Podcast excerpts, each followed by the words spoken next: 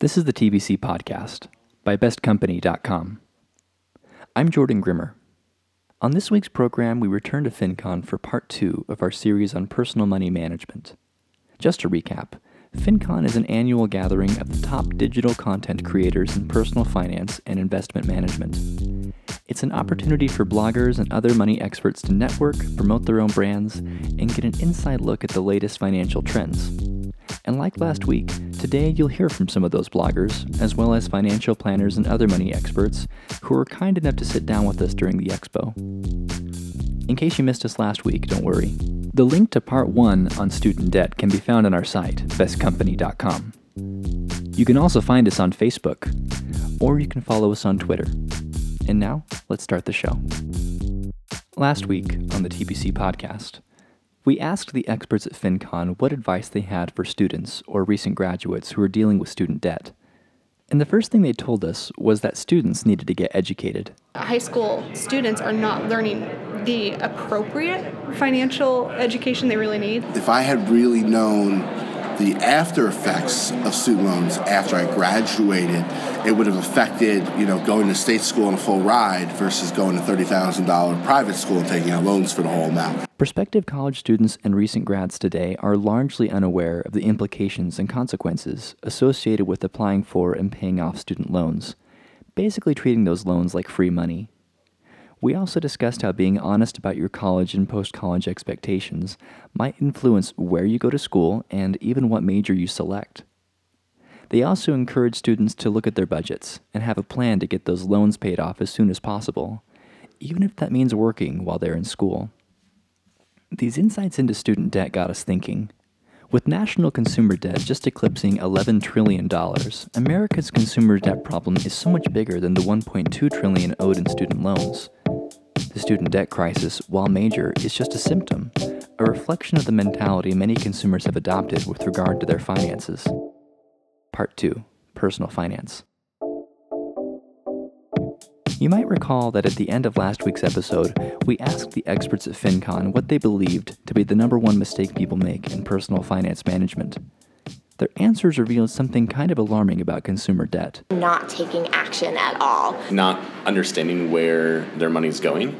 They don't know where their money is going. Not managing their finances. not knowing what their finances actually are. They ignore them.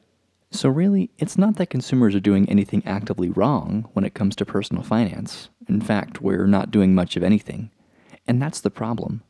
Whether it's through willful denial or simple ignorance, the average consumer is not taking the active role necessary towards becoming a responsible money manager.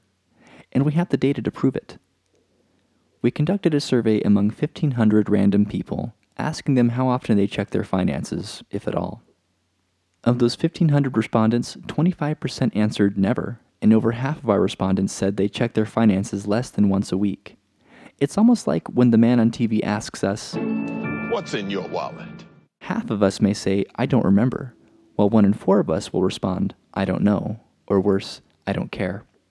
And when we asked Scott Frank, certified financial planner and founder at Stone Steps Financial, to describe the type of people he serves with his financial planning business, he said So when people come into my office, they really don't know what their current balance sheet is, what their real cash flow is, who they owe money to, and what interest rates they owe that money at. These are basic things that people don't take the time to do. And Scott isn't alone. Aaron Hatch, co founder of Woven Capital, runs into people with the exact same problem every day. Lots of people that I meet with as a financial planner spend way more money than they, they make, and they have no idea where it's going. So the problem, like with student debt, is a lack of education, even ignorance. But what causes the ignorance? According to Karen Carr from societyofgrownups.com, our financial ignorance certainly doesn't stem from a lack of resources. We have this wealth of information. You can sit on the internet and Google things till the cows come home. But if you're not actually taking some of that information and using it to make a decision and move forward and take action to build your financial foundation, it's pretty much a little bit of wasted time, right? And it's true. Just Google, How do I manage my money better? And you'll find over 400 million tips, tricks, blog posts, softwares, and apps, all designed to make you a smart saver and a smarter spender. In fact, When we asked our experts just what kind of tools were out there for aspiring budgeters, they had a lot to say. They recommended apps and websites. Mint. Mint.com. Mint.com. You need a budget. Level Money, Calendarbudget.com. Credit Karma. CreditKarma.com, fellow bloggers, online courses, finance books, podcasts, and even their own proven products. The list goes on. And quite frankly, there has never been a better time to start taking charge of your finances than now. But none of that matters if people don't change their mentality. All these resources, these experts, and this technology are specifically catered to make us smarter budgeters. But Rosemary Groner, a blogger from busybudgeter.com, suggested that technology may also be contributing to our ignorance. Technology really works against us in budgeting because things are so easy that you think that you don't have to sit down and work out the numbers on a piece of paper or on an app or a system because everything's just automatic. But I mean, that's one thing that can really screw you up because if you overdraw or if you forget things, that's going to cost you a lot in fees. That's how most banks make money is fees, not on you using the account correctly. Think about it. You go to your favorite fast food joint, place your order, and swipe your card. The register approves the transaction while the teller asks you if you would like a receipt, which you probably decline. You place the card back in your wallet or purse, eat your food, and go on your merry way as though nothing happened. And I'm not saying to be a smart budgeter, you have to also be a penny pincher or a receipt collector. But let's face it technology has made money intangible, almost conceptual.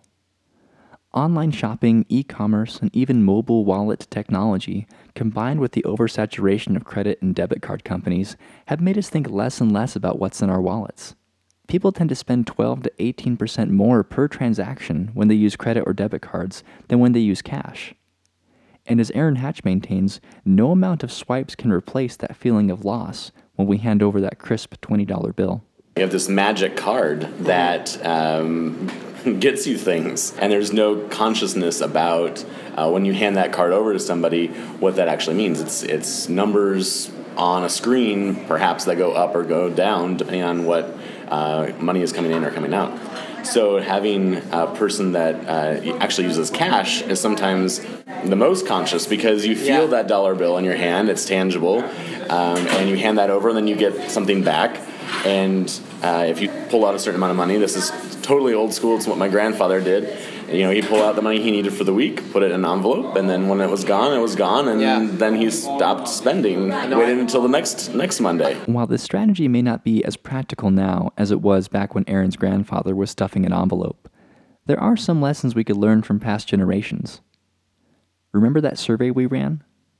The majority of respondents who said they never checked their finances were between 18 and 24 years old. As for the majority of those who said they checked their finances every day, they were 65 or older. The need for staying on top of our finances isn't new. It's a simple, time tested strategy born out of necessity. Have a plan and don't spend more than you make. And Whitney Hansen from Whitney Hansen Coaching says you don't necessarily need technology to do that. So the best place to start is just write down your income. Now, don't get me wrong. Having a budget tracker app or working with a financial planning firm can be incredibly useful. I have the Mint.com app on my phone. I check it every day, and I like it because it keeps me honest about my finances. My point is, no amount of technology is going to fix your financial situation unless you change your mentality. Scott Frank elaborates. So the first thing that I uh, would do if you have no uh, resources other than a pen and a piece of paper, get one out, write down every asset that you have, write down every debt that you own to get a sense of your net, what your net worth is. Don't necessarily worry about whether it's a positive or negative number. Just be glad that you now know what that is. Uh, and then also from a budget standpoint, start to get a sense of what your fixed expenses are, things that you can't change no matter what. So you have to pay rent, you have to pay for groceries, you have to pay your phone bill. I'm going to say you have to pay a cell phone bill now. You can't go without one. Uh, but then also look at what you're paying every month that you possibly could be more flexible on.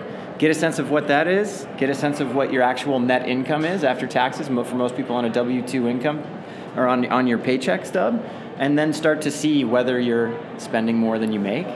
Start with those simple steps. And when you actually take the time to write down and look at your income and your expenses, you might be surprised to find that you're paying for things that you don't need, things you don't even want. Eric Rosenberg from personalprofitability.com has had a couple of experiences like that. A big success story I had in budgeting was cable TV. I was paying $70 every month for TV that didn't really make my life any better. It was just a frustration dealing with the cable company. And uh, one day I said, you know what?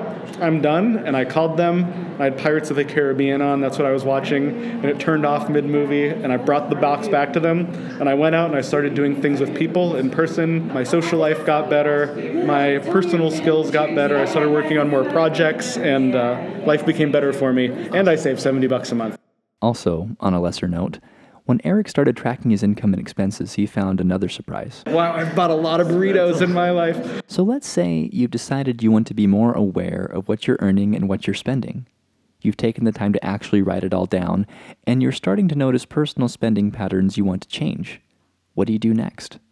Aaron Hatch. Once you have a sense of what um, your behavior is and where your money does go, it's much easier to look at a, uh, a spending plan, as it were, and uh, then you can start controlling it. If you have measurements, you can control them in some way. You can start influencing them once you know what's happening. A spending plan built around specific financial goals. Take a second to think about what your financial goals are right now, at this very moment. Do they involve getting out of debt, improving your credit score, setting money aside for college, a vacation, a new home or new car, a savings account, or an investment strategy? Of course, a lot of us think the quote unquote easy way to achieve most of these goals is to actually go into debt even further, and the statistics support that assertion. Consumer credit card debt is just over $890 billion. But a few of our experts, including Rosemary Groner, suggested another way. And log every single purchase you have into a category. You can make your own categories. It doesn't matter what category you create. You can have something as simple as like John's books or you know Rosemary's music or whatever categories you feel comfortable in, but know what you're currently spending so that you can create a budget that's workable. You cannot possibly go from $1,200 spent in a month on groceries to $290 spent in a month on groceries. And I think that that's a common thing that I see is people are like, okay, we're going to do this, we're going to do this right, and then they have unrealistic expectations and then they fail and give up. So if you just even reduce each category by $50, $20, $100, um, we reduced our budget by over $23,000 the first year by doing just that. Like, we didn't go nuts, we just kept shaving off, kept shaving off, kept shaving off, and we've never added those figures back. So we're still spending, like, I think we're three or four years into this, $23,000 less than we were five years ago. So that, that's a huge impact over the, over the course of your life. And for a lot of people, that really works. Most personal finance apps will automatically categorize your spending based on the vendor, showing you monthly expense reports and even telling you where you went over budget. For those detail oriented people, category monitoring is the logical solution. But then again, not all of us are detail oriented people. In fact, the thought of tracking so many categories can become a little overwhelming. Karen Carr offers another solution. Think about it really big picture. It doesn't have to be so um, data driven if you don't want it to be. The idea of I have my paycheck or you know freelance income or wherever your um, cash flow is coming from, and then I have some really basic bills. I have to pay my mortgage, I have to pay my rent, I have to pay some utility bills, whatever those are. I have this basics category. And then I have my fun money. So that idea of income that comes in, you have a bunch of basics, and you have some discretionary fund money. And then hopefully you have one third bucket is, you know, thinking about savings or paying down debt. Um, whatever those financial priorities are. But you can think about it in the big picture. It doesn't have to be um, so granular if you don't want it to be. And for those of us who still need a little help, here's Scott Frank. If you really value and you really enjoy learning about personal finance, and this is something that you wake up just giddy to do, I haven't met people who are like that, but if you do, then do it yourself. But if you don't really want to take the time and spend the time and resources to get the knowledge base to effectively make smart money decisions, hire someone to help you. I mean, that, it's really that simple. If you're going to be a runner, if you have a team that you train with, you're going to be more likely to succeed, right? If you have a coach, you're going to be more likely to succeed. It's the same thing in finance, it's the same thing in fitness. Yeah. So, you know, just decide whether or not that's important to you. These are great strategies. They're effective, they're proven to work, and they will help you achieve your financial goals. You can be as involved with your finances as you want to be, just as long as you're actively involved. But what these tools won't do is fix the problem that started this whole mess to begin with ignorance. Like personal finance technology, these strategies are useless unless we learn how to change our mentality. But how do we do that? Well, we can listen to podcasts like this one, but the real solution to our financial ignorance problem actually starts at home and having open conversations about personal finance management. Aaron Hatch identified the problem this way. Nobody really wants to talk about uh, money at all. However, it's really vitally important for the health of a family and an indi- individual on a financial basis to communicate and start having those conversations, especially with their spouse or partner who are going through this financial journey together. Think about it. When you were growing up, how often did your parents talk to you about their finances? If you look at your own spending habits, how many of those habits would you say you picked up from your mom, dad, older sibling, or grandparent? When you got married, how long did it take before you opened a shared bank account with your spouse? How honest are you with your family about your financial situation now? How many times have you groaned when someone in your family says, I think we need to talk about a budget? It's true. For some reason, we don't like to talk about it. So, really, the first step in becoming a responsible money manager is being willing to talk about money, even if it's unpleasant. Eric Rosenberg thinks open communication can actually make you feel better about your own situation and struggles. Don't make finance taboo. It has, for generations, been a taboo thing to talk about your money with anyone other than your spouse. And that needs to stop because everyone's going through the same thing. Whatever your struggle is, there are millions of other people struggling with the exact same thing. And if we can talk about it as a society, we can all get better about it. But what about talking about money with your kids? Is that okay? Rosemary Groner is speaking from experience when she says yes. The best thing that you can do is talk to your kids about money. Um, I have fantastic parents, but they never told me anything about money, and I had to learn that on my own, and that was tough. So, if you can, without scaring them, even if you are not in the best financial situation, you don't have to have them fear, you know, finances or money. You don't have to have them fear about what's going on in the family, but you can give them information about this is how much things cost. You know, if you can set up a even a very small allowance, have them budget their own money if you have them consider things like do they want to go to the movies on Friday or would they rather have a bigger birthday party next year? Like give them choices, give them a little bit of control because when they're 18 and they're in college, credit card companies will give them that control. So either they learn from you or they're going to learn from them. And it's not necessarily about full disclosure either. Here's Karen Carr. I'm not saying necessarily you have to tell your five year old all about your mortgage terms, Yeah.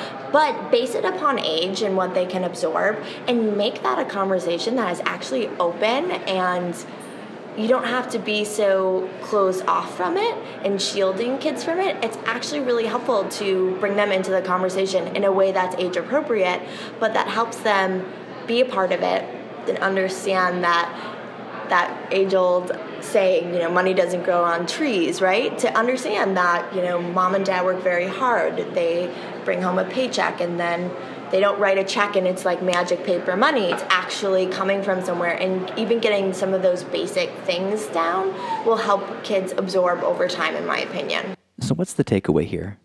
We've learned a lot of really great advice from the experts about tools we can use and resources we can tap into.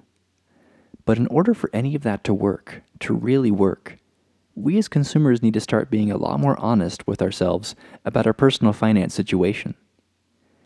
If you want to get anything out of this inside look at FinCon, you might consider this idea. For better or worse, we have a lot more control over our finances than we often realize. But when we ignore our finances or fool ourselves into thinking that everything will just take care of itself, that's when our money problems start taking control of us. And here at bestcompany.com, we've spent hours and hours researching which personal finance apps and companies can really help you get started. If you feel like it's time to take control of your finances, visit us at bestcompany.com and click on our personal finance section to find the company that's right for you. Next week on the TBC podcast, we shift gears from FinCon to phone cons, or rather, scams that take place over the phone. We take a look at some of the tactics fraudulent companies use to get your personal information and your money. And we'll also give you a checklist of things to watch for the next time you get a call from the Department of Legal Affairs. That's next week. Again, I'm Jordan Grimmer. Thanks for listening.